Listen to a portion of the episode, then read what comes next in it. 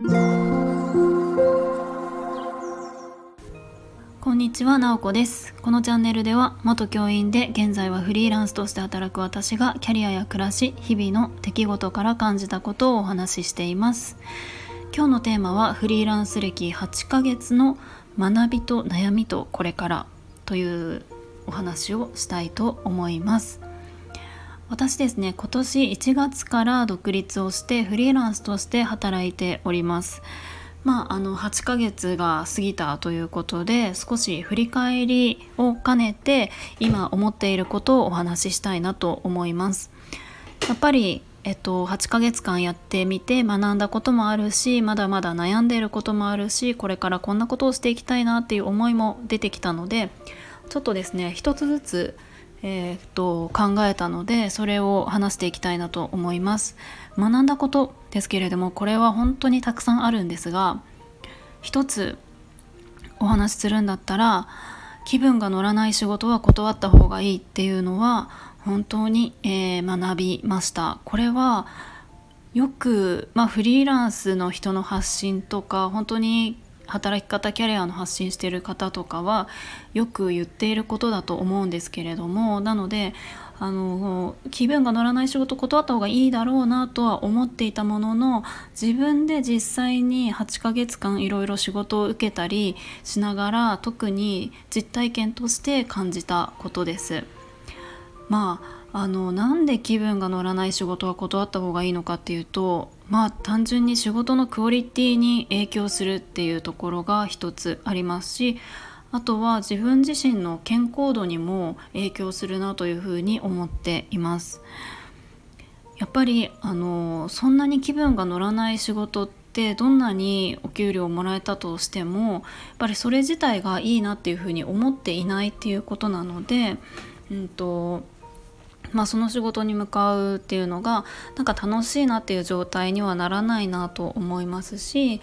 えー、と出来上がるものにも、えー、こう情熱がこもっていないっていうことなのでちょっと,、えー、とクオリティは下がってくるのかなというふうに思っています。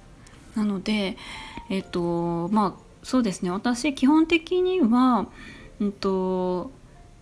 好きな仕事というかいいなって思う仕事を受けてはいるんですけれどもやっぱりやってみて、えー、と初めて分かってくることもあると思うあるので、えー、めちゃくちゃやりたくない仕事は全然あの受けないんですけれどもこうやっていってこう見えてきたもので。うんとお断りするとかも、えー、発生してきたなというふうに思います。うん、ですね。それが、えっと、1つ目気分が乗らない仕事は断った方がいいなっていうような学びです。でですね悩みとしては、まあ、これももちろん、えっと、まだまだスタートしたばかりなのでいろんな悩みがあったりするんですけれども今一番えー、感じているところはどの仕事を受けてどの仕事を断るかの見極めが難しいなというふうに思っています。まあ、先ほどの学びとして気分が乗らない仕事を断った方がいいっていうのは確かにあるなと思ったんですけどじゃあどういう仕事を受けるのかどういう仕事を断るのかっていうのは、うんと、気分が乗る乗らないみたいなところももちろんそうなんですが何でしょうね。自分ができる仕事の量ってあの決まっているのでどんなにやりたい仕事だとしてもその自分ができる量を超えてしまうとそれはそれで辛くなってしまうので。とそのバランスというか自分がどこまでできるのかっていうところの見極めだったりとかあとはやっぱりあのできる仕事ばっかりだと何でしょう自分のレベルも上がっていかないなっていう感じがするので少し挑戦するようなえーと、面白そうだけどちょっと自分にできるかなっていうところも挑戦してみたりとかそういうのを受けていくっていうのが大事だなというふうに思っています。なんで今あの実際どんな感じかっていうと結構あの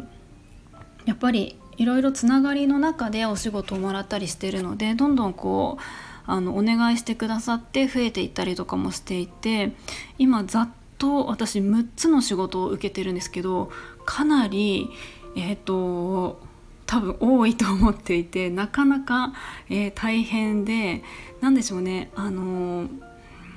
何でしょう勤務時間あの働いてる時間が長いっていうことが辛いのではなくて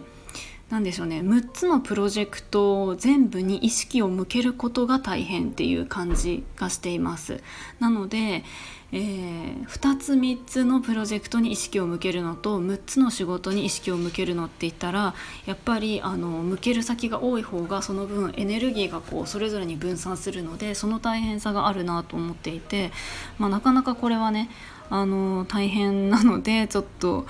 えー、と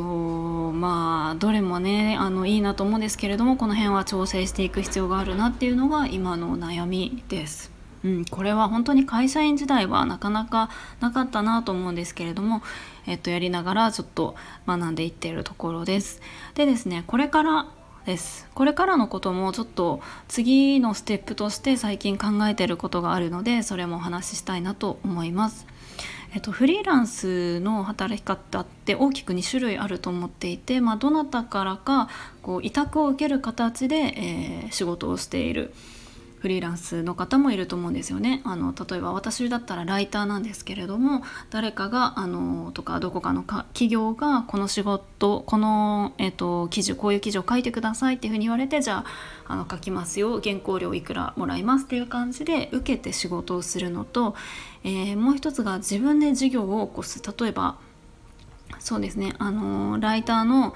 えーと、ライター育成塾を私がやっているとかだったら自分で授業を起こした形で収入を得ているのでフリーランスはこの2種類があると思うんですけれども、えー、これからのことを考えると私は、えーと、今委託を受ける形で収入を得ているので、